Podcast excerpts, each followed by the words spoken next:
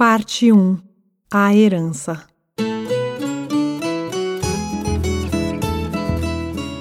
1 Sono profundo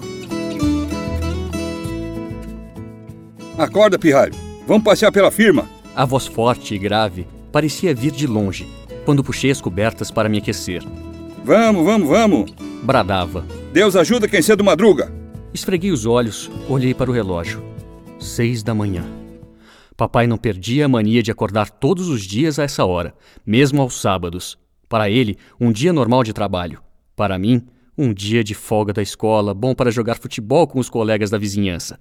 Vamos, pirralho. Insistia puxando minhas cobertas. A gente toma café no refeitório da firma. Café com leite e pão com mortandela. Tem coisa melhor? Lavei o rosto, escovei os dentes. Vesti o casaco. Estava frio. Olhei para a cama, para as cobertas e nunca senti tanto a força de uma tentação.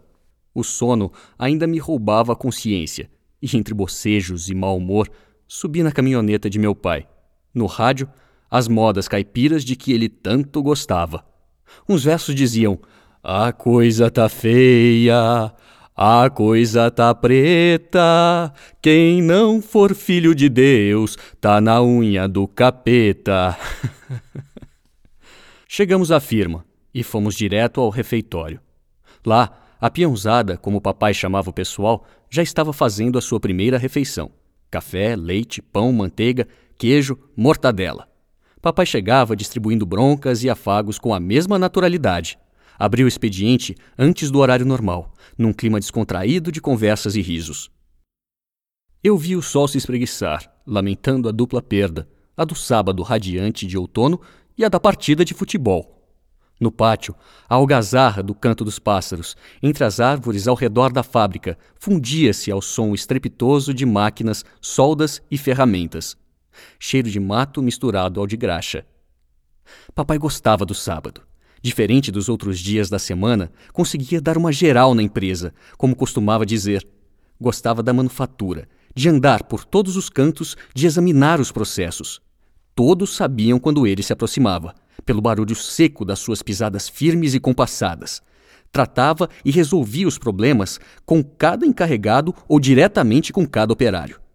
Perto de papai, ninguém fazia corpo mole. Detestava a resposta: Eu não sei, doutor. Pensava que esse tipo de resposta era uma espécie de omissão, ou que revelava ignorância sobre o que deveria ser conhecido dizia que não existe pesqueiro bom sem mosquito borrachudo, e, portanto, cabia a ele o papel de mosquito borrachudo, zunindo nas orelhas de cada subordinado. Para manter todos espertos. Alguns não gostavam de pegar no batente, dizia. Papai adorava esse ritual e fazia questão de que eu, o filho mais velho, o acompanhasse. Penso que já tinha planos para mim, assim como tinha planos para todos ao seu redor. Aos domingos, em casa, não era diferente. Também madrugava. Lia o jornal e pensava sobre negócios e oportunidades. Nunca se desligava da empresa. Depois, comandava o churrasco. Todos ao seu redor, uma vez mais, cumpriam prontamente suas ordens. Tony, traz o carvão aqui. Cadê o arco? O lugar do arco é aqui, ó. Já cansei de avisar. Resmungava. Peça para sua mãe trazer a carne. Primeiro a linguiça. Ô, Joca, você já colocou gelo no congelador? Cerveja quente nem pra parente. Não se esqueça da branquinha, hein? Hoje eu não fico sem uma branquinha nem que a vaca tussa. Assim seguia o domingo, sob a regência de papai, que definia a programação e dava todo o tom do dia. As férias em família eram apenas uma esticada entre o Natal e o Ano Novo, quando a fábrica entrava em recesso. Mesmo na casa da praia, de calção estampado e camiseta regata, Papai não largava a batuta, a leitura sobre economia pelos jornais e não deixava de refletir sobre o destino da empresa. Tânata era sua criação e sua paixão. Doutor Xavier da Tânata. Prenome, nome e sobrenome.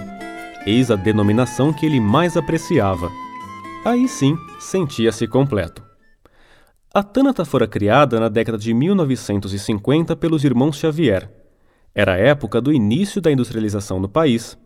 Tudo vinha de fora e qualquer tentativa de produzir internamente contava com o apoio do governo.